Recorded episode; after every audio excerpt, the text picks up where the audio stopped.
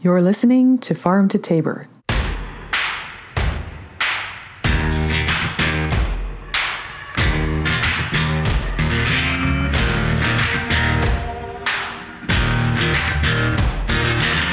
This time we've got Tamar Haspel. She is a journalist and oyster farmer based in Massachusetts. We met on Twitter where she does a lot of deep dives into nutrition science, which is something I don't touch with a 10 foot pole. So I love that she's out there doing the darn thing. She's got such a wealth of knowledge, she's going to talk about agribusiness, the mythology of homesteading, the oyster life cycle, and land tenure when your land is underwater and also your neighbors are super fancy because your farm is inside Cape Cod. She's going to start us off talking about agribusiness and respectability politics. Take it away, Tamar.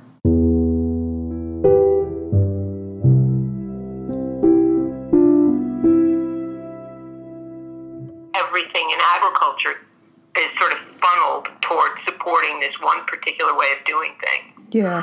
Um, And it- and, and it's, it's- real hard to break out. Yeah, it's it's so rough because, you know, again, working in agriculture, I have seen so many people doing things so well and they're usually the exception and they're often kind of shunned for it because like they're weird. They're doing stuff weird.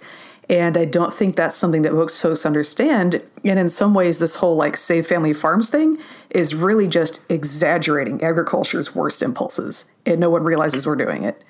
I, I absolutely agree, and I, I see it on on both sides. On the sort of anti-ag people are saying, "Save the family farm, save the family farm," and they don't understand what's going on. But then the big ag people are mm-hmm. saying, "We are a family farm," mm-hmm. ignoring the fact that the gist of the pro the, of the complaint really isn't about the familyness of it. It's mm-hmm. about all those other things, and it drives me nuts. Right. Yeah. There's, I think there's um, kind of this impression among non farming folks that there's like a big canyon or a divide. Like you're either a family farm or you're corporate. And you're like, no, the vast majority of what you're calling corporate farming is being done by individual family farms. It might be because they're a franchise of like a poultry or swine grower, but like they're using corporate practices and they're family owned. And we can go into the history of why those decisions happened, like why those family farms decided to become contractors, you know, and, and subcontractors for corporate farms.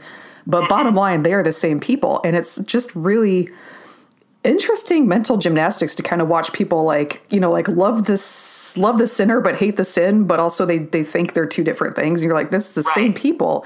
You've Because just been people hate hating farmers. Yeah.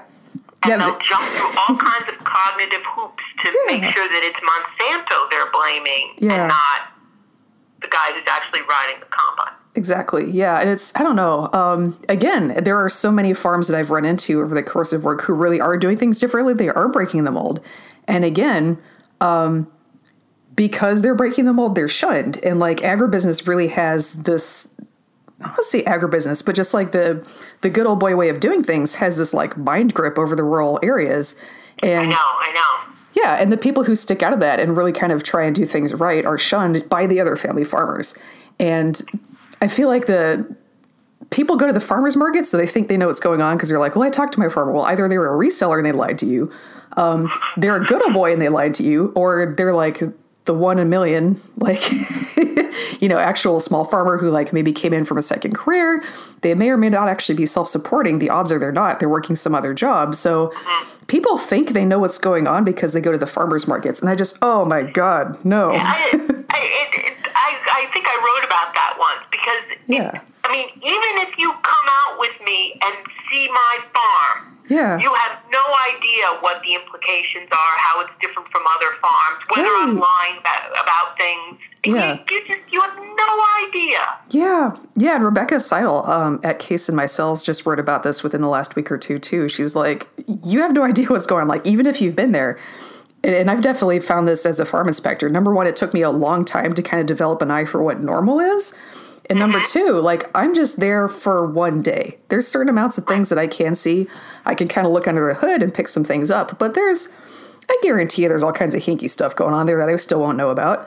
And so it's right. ri- oh, it just drives me crazy when folks think they go to a farmer's market so they know what's happening. You're like, no. Well, it's, I have a friend who, who said, you know, people think that because they can write the grocery list, they can write. Mm-hmm. People think that because they can grow an herb garden, they can farm, and and they they or because they eat, they can understand this. And, Yeah. and it's so complicated and it's so difficult and it's so different for different crops in different parts of the world and, you know, different sizes. And, and it's like, you know, I eat, sleep, and breathe this stuff and I'm terrified about what I don't know.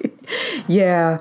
Well, I think that the thing that a lot of folks like have maybe I don't want to say don't don't understand, but have really kind of been lied to about is the fact that agriculture is hard and it's a real job. Um, we kind of have this history in our country of like people with absolutely no farming background. Uh, because we were busy liquidating native peoples and taking away their land, there's all this free land, so you don't have to know to have a farm. And to us, that's normal. Like that's that's what our culture views as normal. Is a complete ignoramus can go try and farm, and anybody who works in agriculture today knows that's not the case. But that's such a huge part of our history that non-farmers, I think, this whole like homesteading, self-sufficiency mindset really ties into that because farming is a job.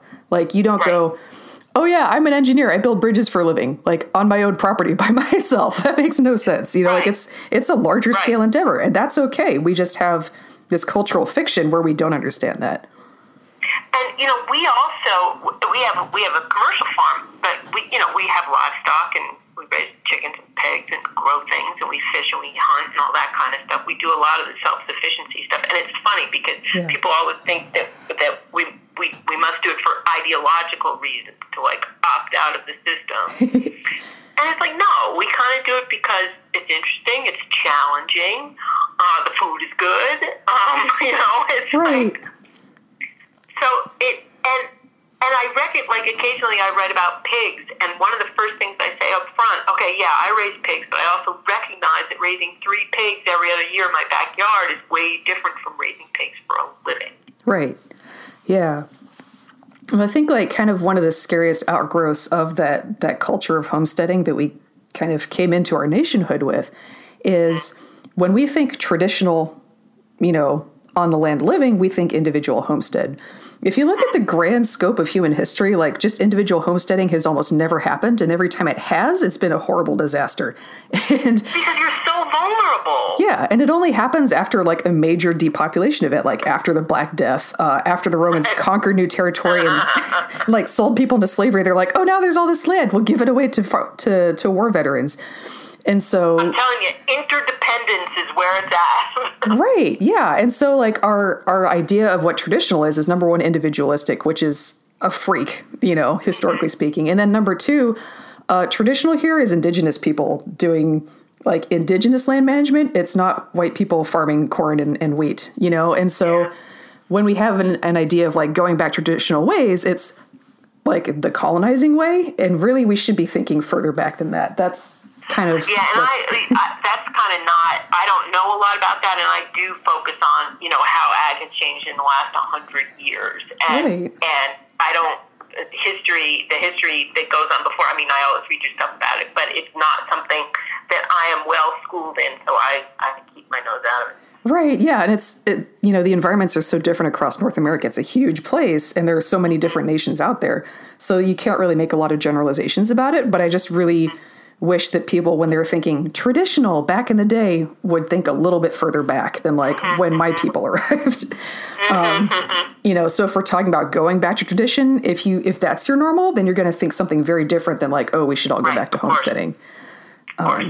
Yeah, just like the the whole thing with like homesteading is like kind of like the ideal super moral lifestyle. You're like, that's all stolen land. Oh, man. That's not And moral. People who've never done it think that. Yeah, well, So- yeah. So I kept track one year of uh, one year when we were doing a lot of stuff. We had a, a big garden. We had chickens. I think we had uh, we had chickens for eggs. I think we had turkeys. I believe we did pigs that year. We had we had uh, honey, um, shot a deer, all kinds of things. Yeah. And I actually added up the approximate calories of what we yielded from each of that and Yeah. to figure out what percent of my husband's and my caloric needs were met by these endeavors. Yeah. And it was like 30%. yeah. And and when people say, "Oh no, we're self-sufficient. We have a re- we have a, a, a really big garden," Mm-hmm. I'm like, "Oh yeah, let's do the math on that one." Yeah. Yeah. I just yeah. I don't know. It's just there's there's so much to say about like the homesteading as a cultural artifact and like a sentimental thing is really so much outweighs its practical value. And it just That's it. I'm wildly in favor of growing food at home. Yeah. I think it introduces kids to where food comes from. Um, it's a wholesome enterprise. Uh, you you you learn something. I think it's great. I, in fact, I'm constantly tweeting about whenever like they have these these uh, uh, like homeowners things that say you have to have lawns. I'm like, no, support full frontal gardening. Everybody should have a garden in their front yard. Yeah. I, I tweet it out all the time when those things come come up in the news. Yeah. I'm totally in favor of that. But there's a difference between doing that because you know it's an interesting constructive avocation Yeah. and thinking that you understand how to feed people. Right. Yeah. Well, I mean, like we have, you know, a quarter acre, like just a standard sized home lot. And so we have a garden, like a, a pretty big one. Um, and I'm not under any delusions that we're like homesteading. Uh, you know what I mean? Like you just grow some because you like it. It's nice. It kind of makes sense. Um, See, now we have Yeah. two acres and woods, and so we, you know, we can do a fair amount. That, Yeah. uh, uh, although we have crap for soil, so we can't grow anything. It's all sand. We can grow a decent tomato, and that's about it. Yeah. And, but but we can have animals, Mm-hmm. and uh, and and of course we live on Cape Cod, so we, we we actually fish a lot. We catch a lot of fish. Yeah. Um, and uh, but still, it's a drop in the bucket. Although I will say that we probably meet about oh probably eighty percent of our protein needs between fishing, hunting, chickens, and, and Right. pigs. Right. Yeah. So we do get most of that. But Right. you know, that's all. Yeah, and I think um, so. Back in the day, there was an incident where I did some field study back in college, and the professor that I was working with was an entomologist, and he actually had just lived in Tahiti. Like, uh, we used to be Mormon, so I was at BYU, and he did his Oh, Mor- really? yeah, he did his Mormon mission in Tahiti, and he spent like a quarter of it, so like six months on this like middle of nowhere boondocks island where everybody was homesteading. I guess like because that's how you could live there. you know, like there were no jobs. Um, I mean, there there were a few just like running the town council kind of jobs, like municipal jobs, Right, right, right. and that was it. And it was really interesting to kind of having had that really early on experience in life, and then comparing how people talk about homesteading. You're like, okay, um, everybody who had a decent house on the island had a municipal job too. Um, there'd been some hurricane in the last five or ten years, and it's French Polynesia, so rather socialist. So they did get some rebuilds going on, um, like state-sponsored rebuilds. Um, everybody did a little bit of farming or gardening. Everybody did a little bit of fishing, and uh, and there was still, I think, a lot of welfare going on. Mm-hmm. And and these were folks who knew how to farm. These were folks who Right, knew how to right. fish. Like they'd been doing it for thousands of years. They were very, very good at it. And you still can't maintain a modern standard of living, like at all. Um, no, of course you can. Yeah. So that was just so educational. Well, I think they should put us in charge.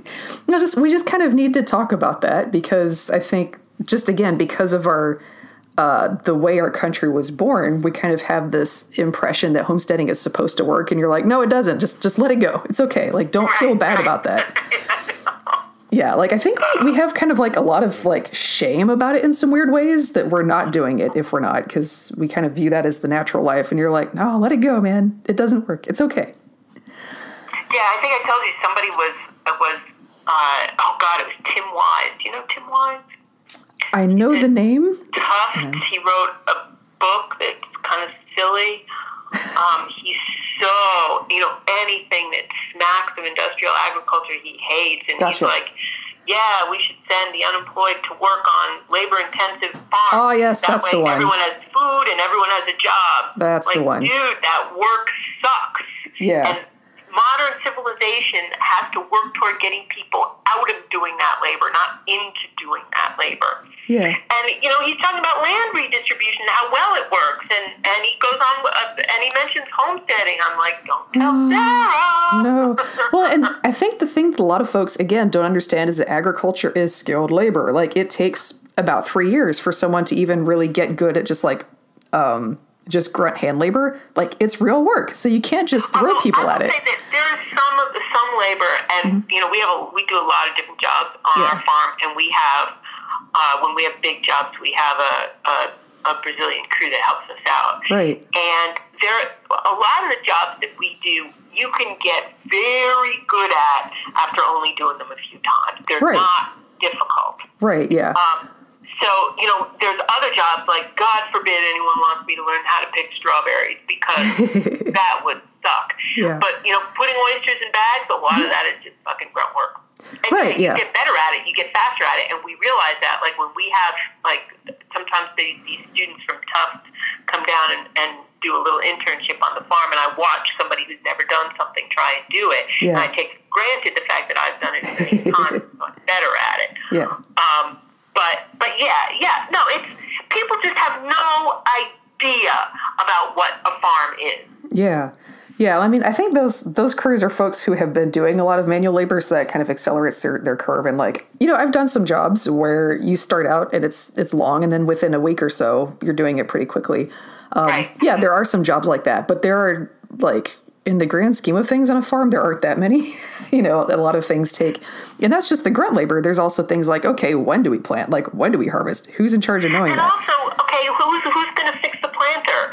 And you know, Mm-hmm. there's there's machines that you have to keep running. And, Yes. and it's like I mean, so much of our farm. I'm watching my husband as we speak go back and forth between the garage and the boat. He's getting our fishing boat uh, up and running today, and I have no hope of doing this work.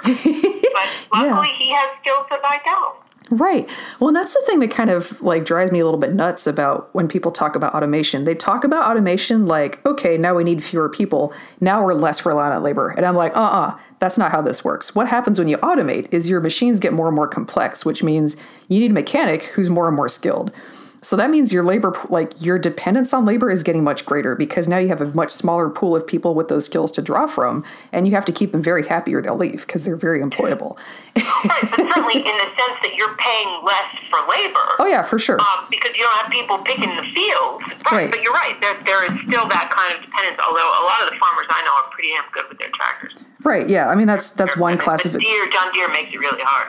Yeah. oh, that's a whole different conversation. Yeah, I'm really thinking more like in manufacturing and kind of like the food processing side of things. Like you definitely see Oh, that yeah, happen. yeah, yeah. Uh-huh. So like, Yeah, no, that's totally different. yeah. So we talk Right. about. Go ahead. The combine is an amazing piece of machinery. Right.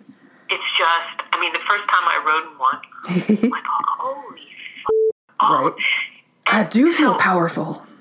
I, I look at what it does. You know, okay, it starts with a plant. It separates the corn from the plant. It separates the kernels from the corn. Mm-hmm. It puts the corn in a bin. It gets the chaff out of it first. It mm-hmm. cuts up the stalks and it spreads them evenly on the field. Right. What Which is f- in one that's a lot of that's a lot of steps to happen in like one moving piece of equipment. And so, like, oysters are so not mechanized. And Right. the, the big company that we work for just got, just got one of the very first early sorting machines. And ideally, what you want is you dump your oysters in one end and they come out cleaned and sorted on the other end. But we're not at that stage. First, they go through one machine and they get cleaned. Yeah. And then, uh, then people have to pick out the dead ones because the machine does not have the capability to do that. Right. And take the live ones and put them. You know, the conveyor belt comes and there's a little space like for for each oyster. You have to put each oyster in its space, face down, and then it sorts it. Right. And so, and it feels like a huge improvement, but compared to a combine, it's like Stone Age. Right. Yeah. So I have I have so many questions that I want to ask you. should we Oh, start our like actual conversation? we should talk about oysters. yeah, we should. So so tell us more about what you do, what the oyster growing process is like, how that fits into like your overall operation and everything. So oysters, um, the, the speed with which you can take an oyster from a pinhead to a market-sized oyster depends on where you are. It depends on your condition. And where we are, uh, where we have moderately cold water, um, and we have uh, we farm in a place that has a really big tide, so we get a big influx of nutrients twice a day. Where we are, it takes a little over a year to two growing season to get oysters to market. So what that means is we get oysters in June of year one, and then we'll start selling them in probably July of year 2 mm-hmm. through December of year two, and hopefully by December they all the ones that are going to reach market size get to be market size. Or Right. There are always some laggards. Yeah. So when you say when you say you get oysters, do you get them like from a nursery basically? Like Yeah, we get them. Well, we actually, so it's always complicated, isn't it? so our oysters come from a hatchery in Maine. Okay. And a guy named Bill Mook up there is in the business of breeding oysters. And he breeds for uh, uh, uniform shape, he breeds for disease hardiness, he breeds for cold hardiness, he breeds for how fast they uh, they grow, and he also grows oysters out, so he has experience on that side of the business as well. And so he literally breeds oysters in a facility where he's got them there in the winter. And what, what he has to do is, in the winter, when oysters are usually dormant because of the temperature, mm-hmm. he creates an artificial summer because it's temperature that makes oysters spawn.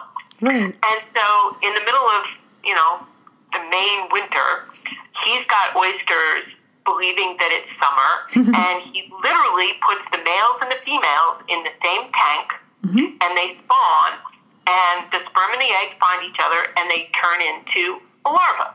Right. So, so it, it's a larva for about oh 14 days or so, and then it it turns into a tiny little, readily identifiable bivalve. In fact, under the microscope, it looks like a more like a clam than an oyster. It's a little oyster. It looks just like a shellfish. It's a Yeah. little tiny shellfish. Now, have you ever wondered why in the wild oysters are all clustered together, but when you get oysters in a restaurant, they're beautiful and pristine, and they don't look like they've been broken off a cluster? Tell us why. about that? so here's how they do it. It's one of the most interesting things in oyster farming, as far as I'm concerned. Mm-hmm. So at that 14 day stage, what oysters do is they create a foot. They grow a foot, the way a clam has a foot. Yeah. And that foot, unlike with clam, they use it to cement themselves to the surface that they will spend the rest of their life on. So Uh-huh. oysters never move. Once they're once they're down on that rock or on that you know deck uh, under that dock piling or whatever it is, they never move. Yeah. And so, all right, so what do you do about that? So, what they do is at the phase where that little shellfish is going to cement itself, they put them in a big tank with ground up oyster shell. Aha. And each of those little guys finds itself a granule of oyster shell and cements itself to that granule. And of course, that granule then just basically gets absorbed by the shell. And Yeah. so, and then by then the oyster can't cement to anything else because it only gets to do it once. And so you have oysters then that do not cluster, and you can grow them for, for the half shell market that way. Huh. So, now, when those oysters become, oh, the, the smallest you can buy really, I think, is you know, one to two millimeters, very small. And we have bought them that small. But we found out that it makes more sense for us to buy them. Uh, they go through one more step before we buy them. So we work with a much larger company, Cape Cod Oyster. And Cape Cod Oyster has facilities that we don't have, including an upweller. Now, an upweller Oh. is something that you put on, uh, it's like a big tank or a series of tanks that you put out on a dock in the water. And you put your seed in the upweller and it pumps water through. Right. And two things happen when you do that. First, you get a lot of nutrient coming through to these little tiny oysters and they grow quickly. Yeah. But the other thing you do is that the water that's pumping around moves the oysters around. They get tumbled against each other, which helps them grow uniformly. Because if they're all in a clump, the ones on the outside do well, the ones on the inside don't. They might grow into funny shapes depending on what space is available to them. Mm-hmm. So the little tiny one to two millimeter oysters go in the upweller to become 10 millimeter oysters. Mm-hmm. And when they're about that size, about the size of a thumbnail, that's when we buy them. Aha. So you get the big oyster seeds. We get the bigger oyster seed, yeah, we do.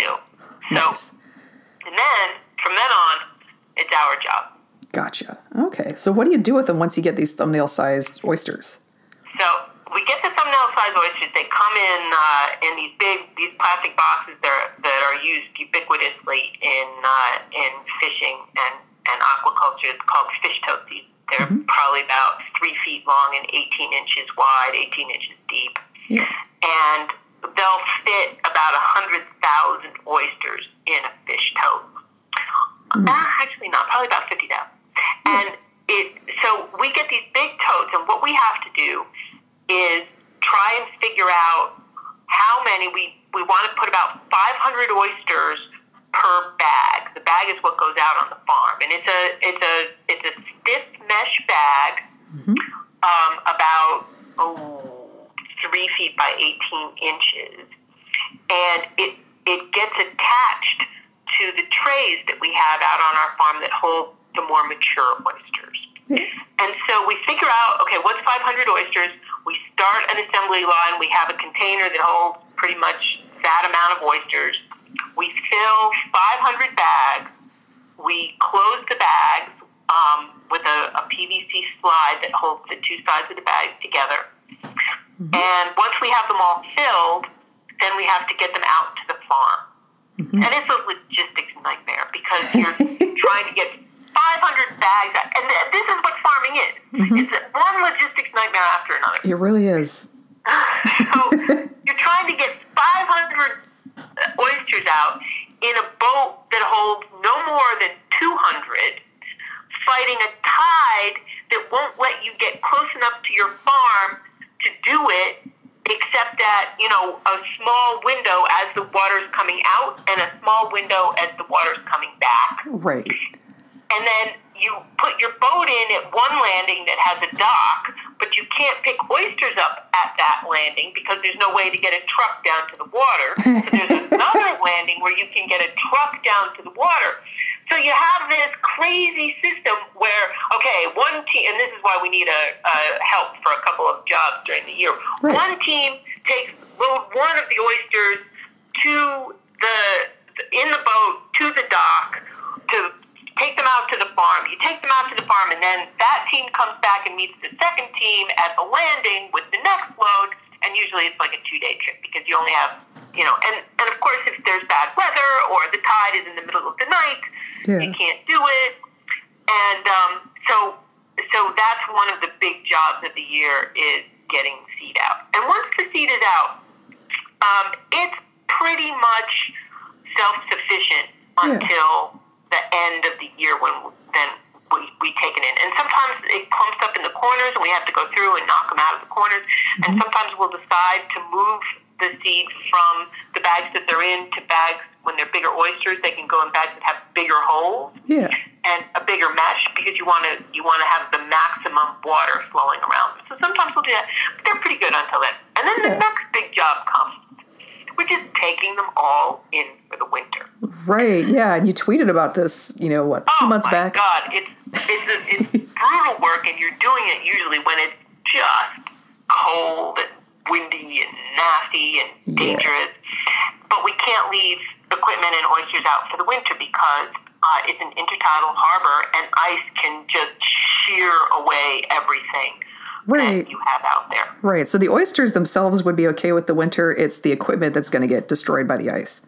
The, the oysters would be okay if they stayed under the water. They would be mostly okay. Okay. Um, it's you can kill them if they if in an intertidal area because if they do freeze hard and then they get jostled around by uh, by wind or waves, they they will die.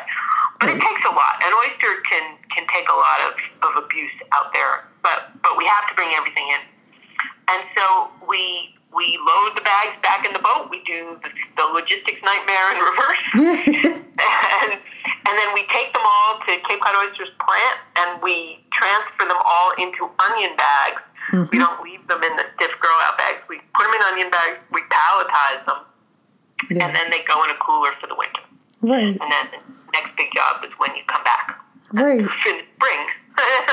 Right. Well, and to, to clarify something for folks who don't I guess grow a lot of oysters. Um, so so oysters, if I understand correctly, you know they want to be submerged most of the time, but if they are above the tide line and the tide goes down and they're high and dry for a few hours, they're okay, right? So you They're have perfectly fine. And Yeah. in fact, most places that grow for the half shell, I'm not going to say most, certainly a lot of places that grow for the half shell market uh, grow in intertidal areas. There are some real advantages to that.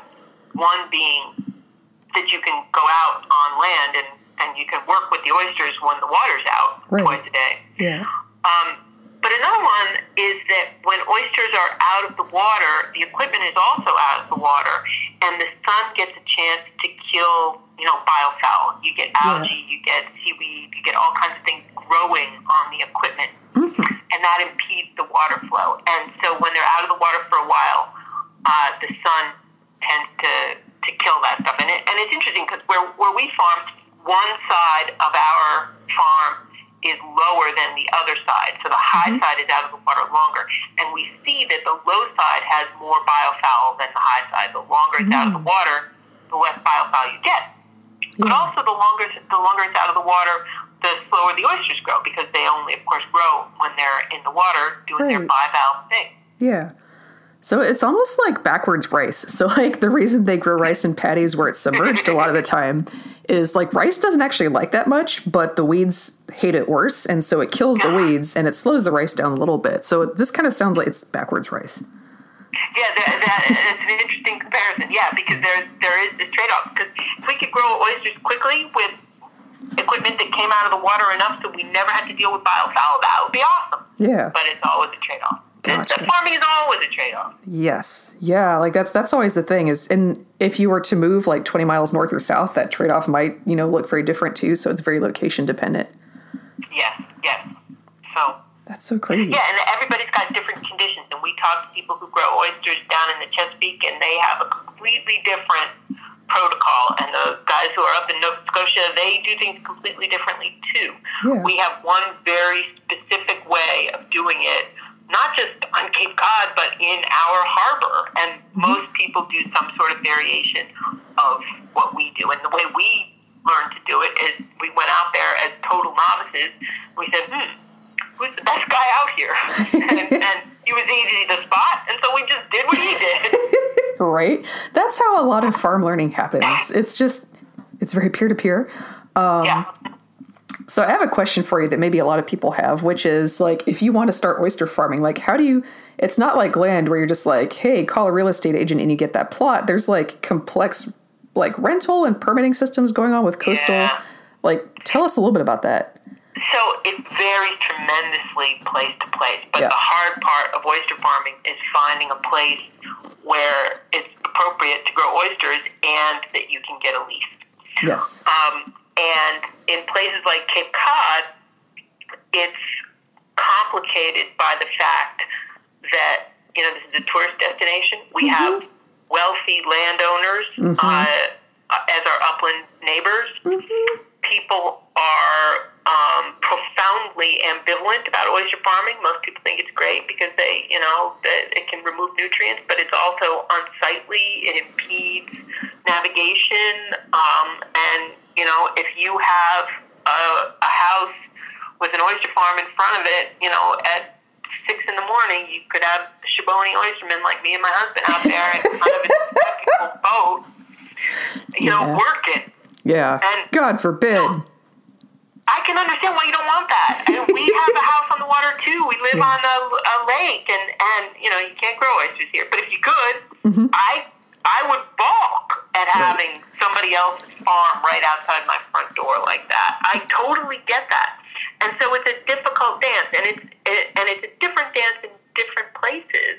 In more remote places, um, it's it's a little bit easier, but there's still you know all kinds of controversy because I mean think about it you're allocating a public resource for private use. And you don't do that without careful consideration and probably lots of competing interests having something to say about it. Yep. Um, and, you know, recently, because here on Cape Cod, certainly, and in, in lots of coastal areas, there's a problem with nutrient pollution. Sometimes it's runoff from agriculture. Here, it's mostly from septic systems because we don't have sewerage in most of, of, of the Cape. Delicious.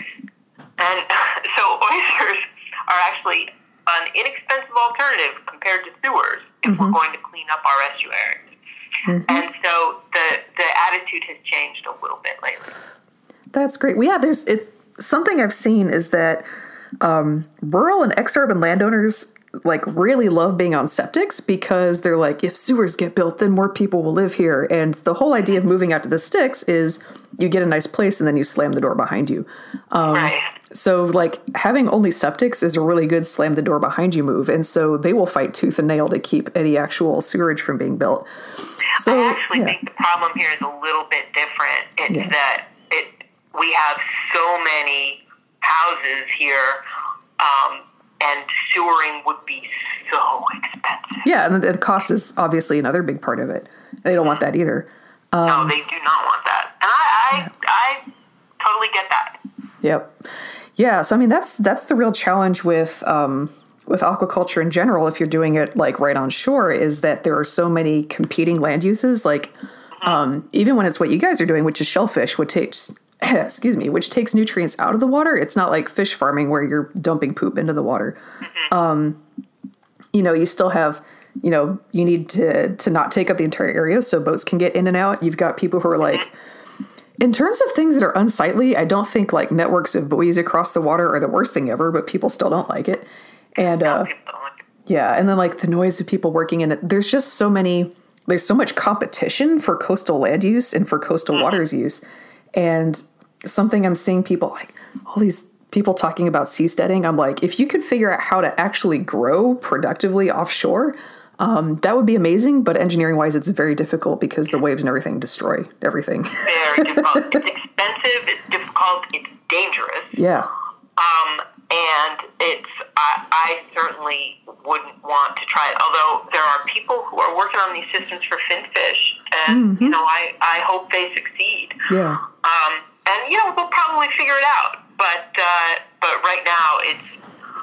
It's not a business I would want to be in. Right. Yeah. And there's, again, at the same time, you see so many people with like all this interest in seasteading. And I think it's like mostly libertarian jabronis who just don't want to pay taxes. And they think if they squat offshore, that's going to fix it.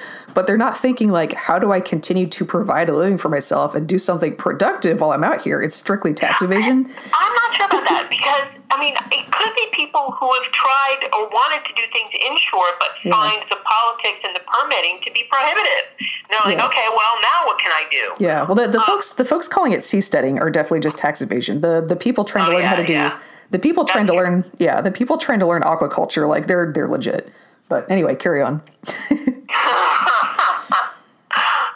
Was I? I don't know. We were talking about offshore engineering or something. Oh yeah, but no, I don't have much to say about that. Because and again, you know, what's interesting. One of the things that's interesting about farming is that by farming you don't become an expert in the thing that in your farming area of expertise or, or your farming thing you farm.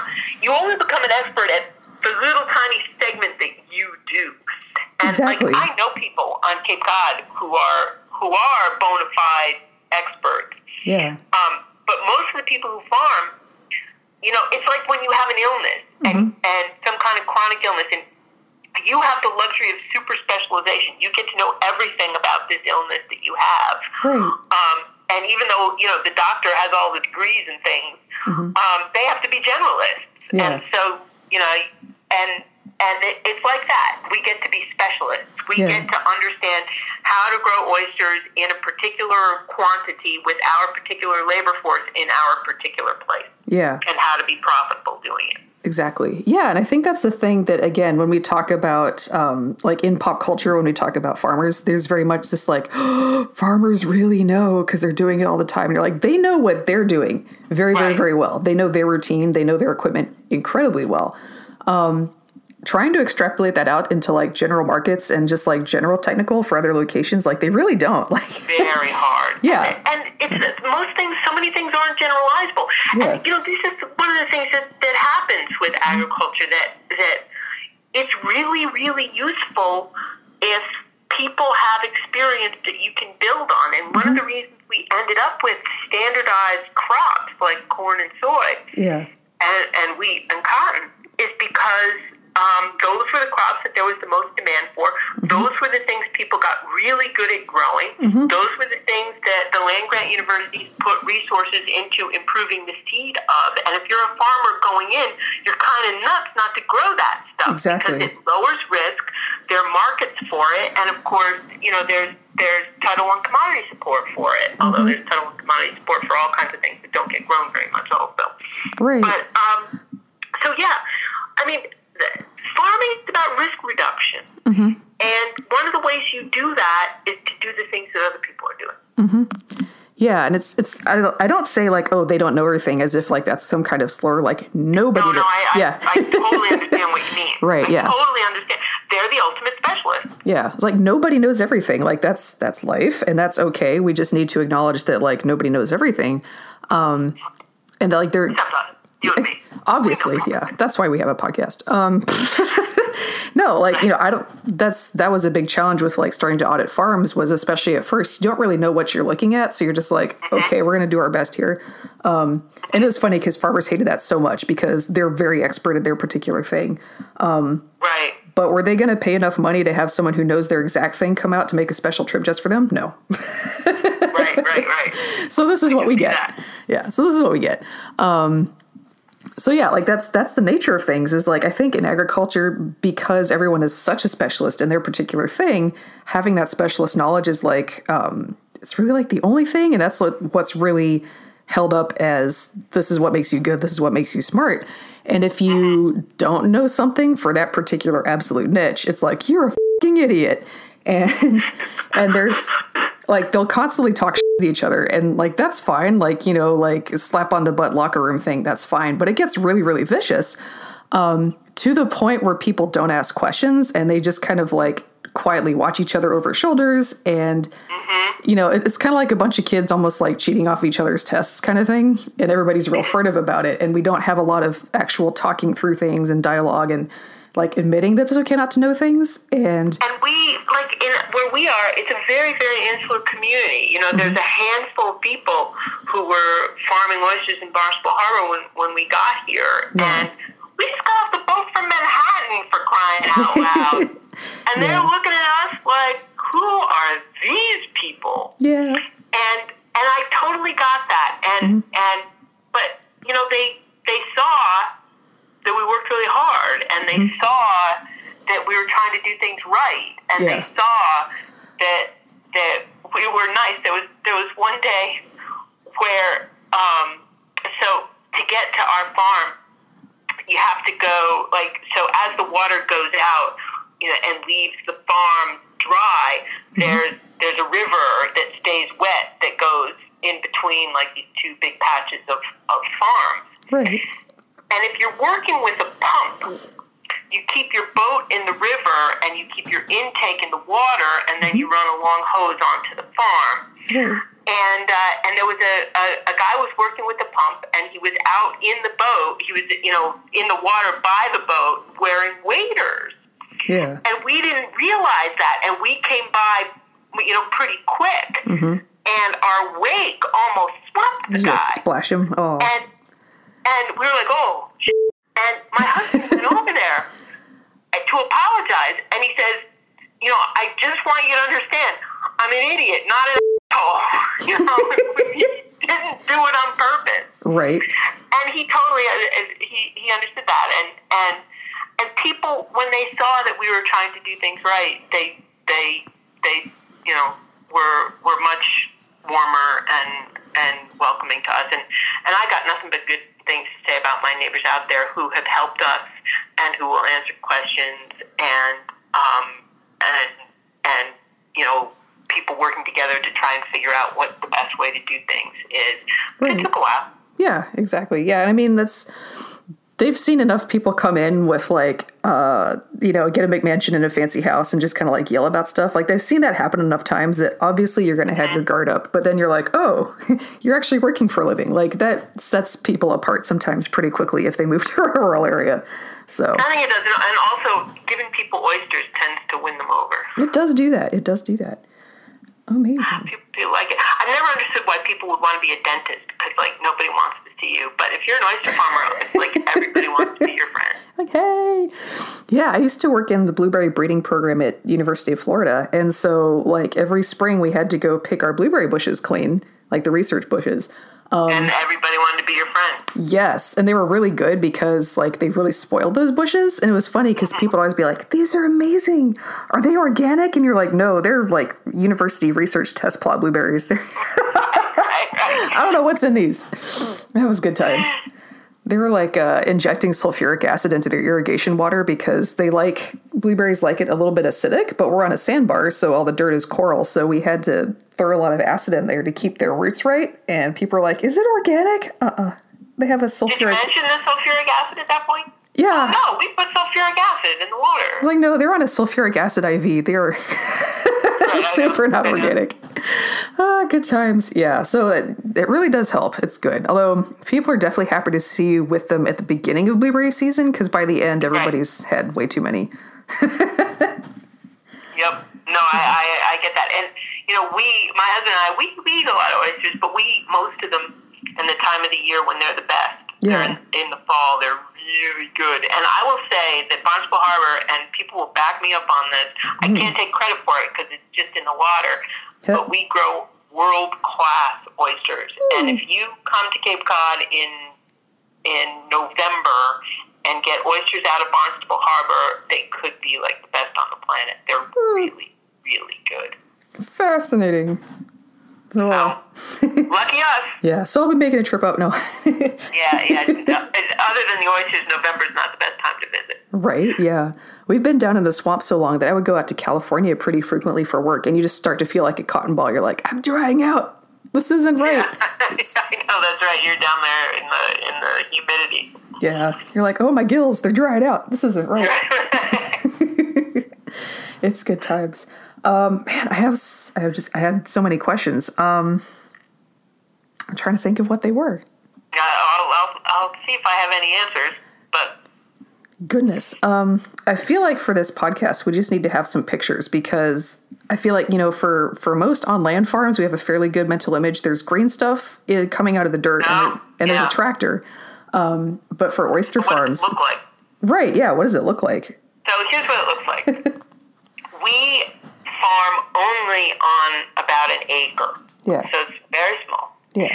And what you see on our acre is rows of wire that are about four feet by three feet, mm-hmm. and they're held off the seafloor by uh, wire mesh legs. Yeah.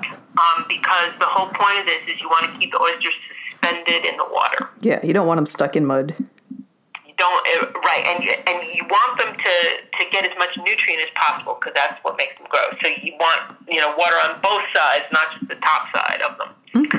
So although there are places where bottom planting, which is putting things on the bottom, is perfectly appropriate mm-hmm. for the, the the goals, but so what you see on our farm is four rows of trays uh, that are. Uh, each row of trays has uh, has two rows of trays. So um, you know they're they're almost back to back, although you can walk in between them.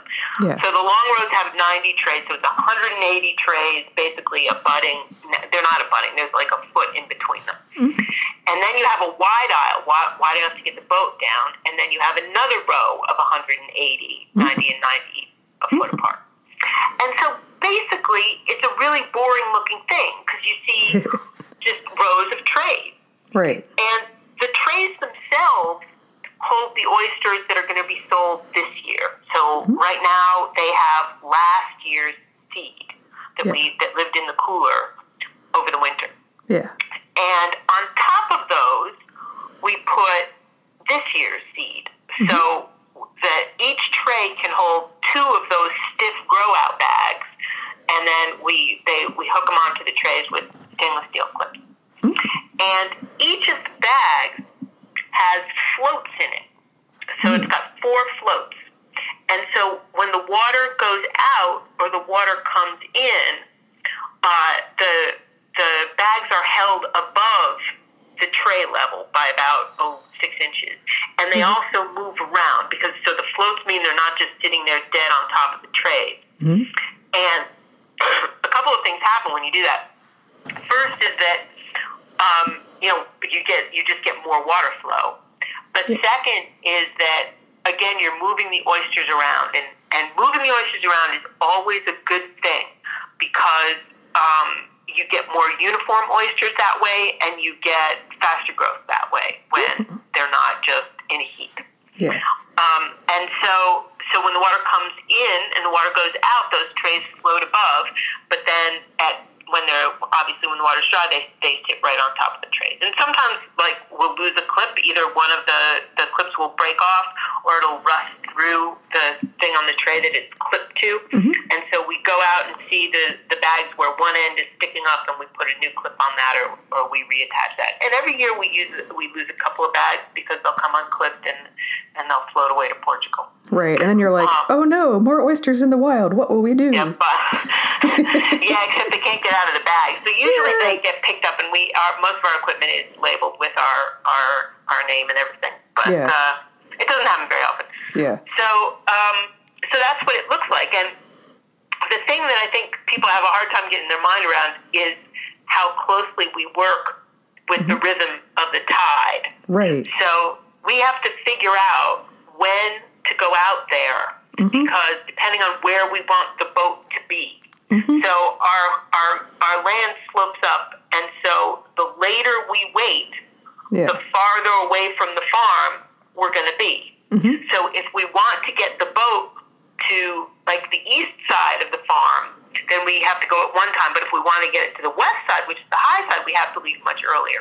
Right. And the tide is different every day. It's a Yeah. different depth every day. It varies quite a bit. Yeah, well, and it it- also yeah. it also can vary by like pressure and things. Right. Well, tides are on a 25 hour cycle, I think. And so it's just a little bit off from the daily cycle. So the tide is always moving around and you're like, ugh. Right, and we you know we both have tide charts on our phones, and so the, the tide is is always about forty five minutes later than it was the day before. right. Yeah. and uh, and and yeah, so we're always trying to figure out exactly when to put in the boat so that we get to the to the farm at the right time. Because if you're too late and you have equipment that you're putting out, it means you have to walk the equipment over to the farm. And if you're too early, it means you have to wait for the water to go out. If you're doing a job that that you need the water to be out for. Awesome. And everything, every little thing is just an engineering challenge. Okay, how do you attach these grow out bags to, to these trays? Um, you know, okay, well, we can do it with clips, and we we can do it with zip ties, and you know, we did it that way at, at, some point. But a clip does other things, and then how do you attach the clip to the bag, and how do you prevent the where it's it's hooked onto the tray from rusting through, and how many years can you get out of your trays, and right. you know, everything is just it's figuring out how to do a job optimally or how to design equipment optimally. It Yeah. very little has to do with actual oysters.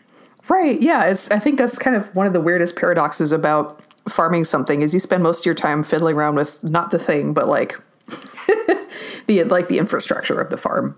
Right, right. That's exactly right. That's exactly right. And and it's I don't think it's what people's idea of farming usually is, Yeah. but that's in my experience. That's Right.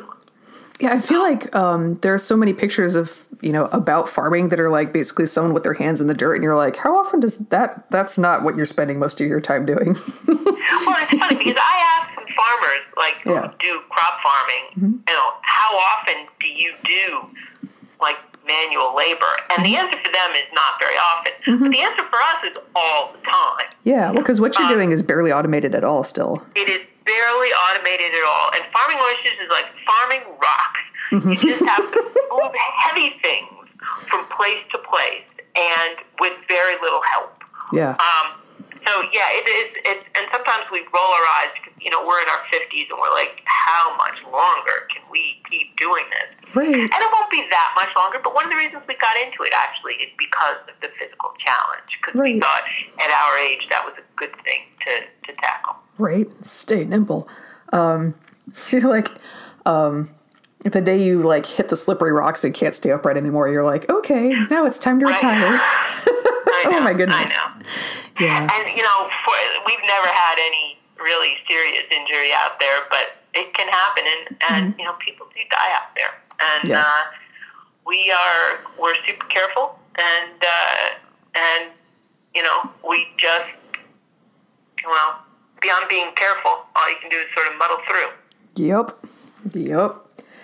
That's the way of things. Um, question for you. So, um, out in out of the world of shellfish that you can farm, so oysters are one.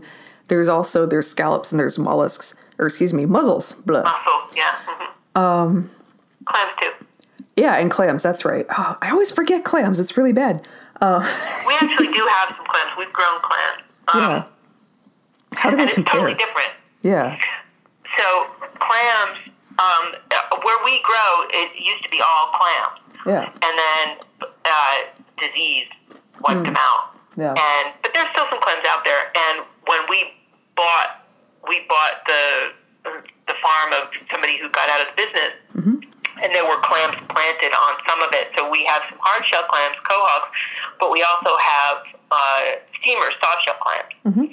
And those are delicious and they don't travel well. So, you know, most places in the country you don't often see steamers.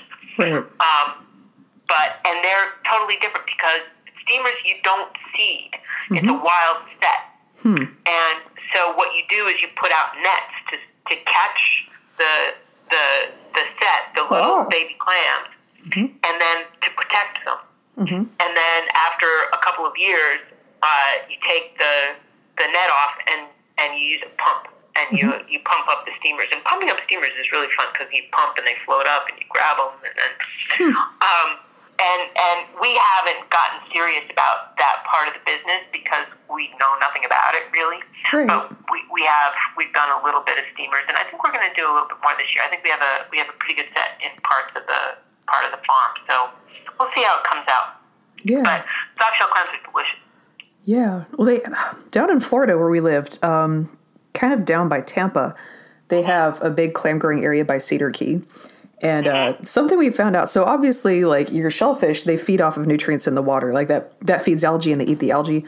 Um, So you have to hit a balance between clean water that's not going to get people sick when they eat those clams or oysters, and then also like have enough nutrients to grow something. So they have certain yeah, they have certain allotments where it's legal, like the water's clean enough, and then there are all these like illegal squatters growing near sewage outlets because the clams would get so fat. Um. right, but, it, but the things that make the clams fat are not the things that will do you harm. The Right. things that make the clams fat They're like are the things diatoms. that grow off the nutrients. Yeah. Like, like the the bacteria from the sewage, the, Mm-hmm. the the things that can hurt you are not the things that the oysters eat, but there are the things that they ingest when they eat other things. Exactly. Yeah. So you get And so- yeah, you, You get can the do that. And and if you put oysters someplace like outside of sewage treatment plant, Mm-hmm. you can absolutely grow oysters there. But then you have to relay them to a place Mm-hmm. where uh, they can they can sort of they can purge themselves of all that stuff. So you you grow them in that place, and then you relay them to another place where they clean out. Yeah. And after a certain period of time, then they're safe to eat. But one of the Mm-hmm. problems is people poach them, and it's a it's a public health risk.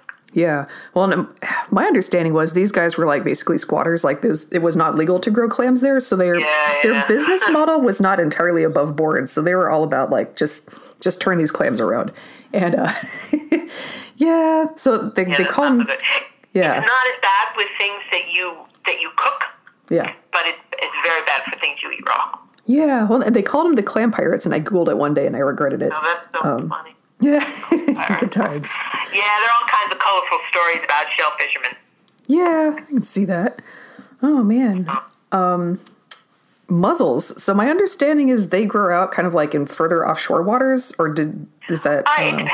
Um, they you don't you probably don't want an intertidal area Mm-hmm. um, for mussels, and I don't grow them, but I've certainly seen them grown. And Yeah. what a lot of people do is they hang ropes that have mussel stat on them Yeah. um, from the undersides of of rafts. and things.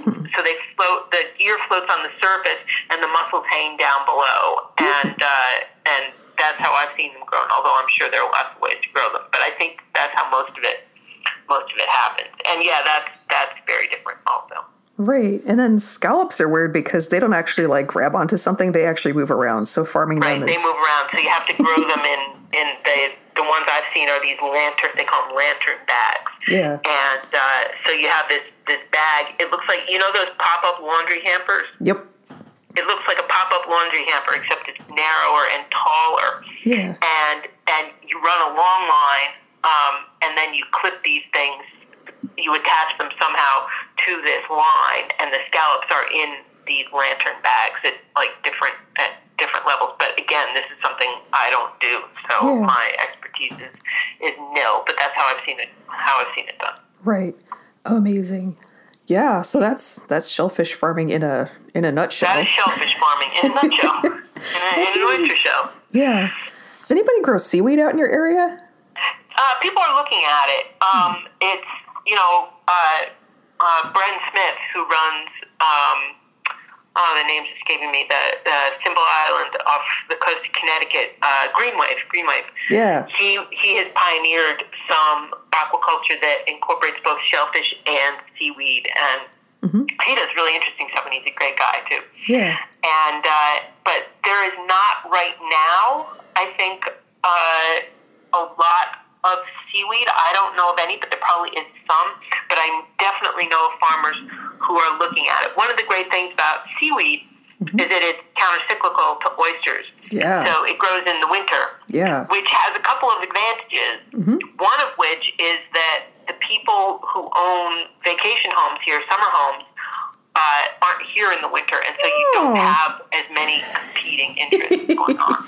Yeah, but their septic systems are still leaking all the stuff they pooped out all summer, so That, that's right. That's right. That's exactly right. Although the, the some of the, the we have pretty tight septic regulations here on Cape Cod, but still nutrients leach out. No way to, no way around it that I know of. I think there are some sophisticated septic systems that prevent some of that, but I, I, we don't have that. yeah, good times. So that's that's really a, a fantastic point. I hadn't thought about that. Yeah, you know, it's the things that, that you think that farming is this challenge of growing things, but there's so many ancillary challenges. Um, and and like you said, that's what you spend so much of your time doing. That is the truth. Thanks so much to Tamar for coming to join us. She's got this fantastic wealth of knowledge, and if you have Twitter, I strongly recommend giving her a follow. There's a link to her Twitter and more in the episode notes. Talking about agriculture and the environment and climate and all that stuff can be super depressing, not gonna lie. So I love any chance to dig into all this good stuff that we're just learning how to do in the ocean because there are so many opportunities to do cool, regenerative stuff there. And I think it's gonna be really important as we go in the future. Thanks so much for listening. Catch you next time.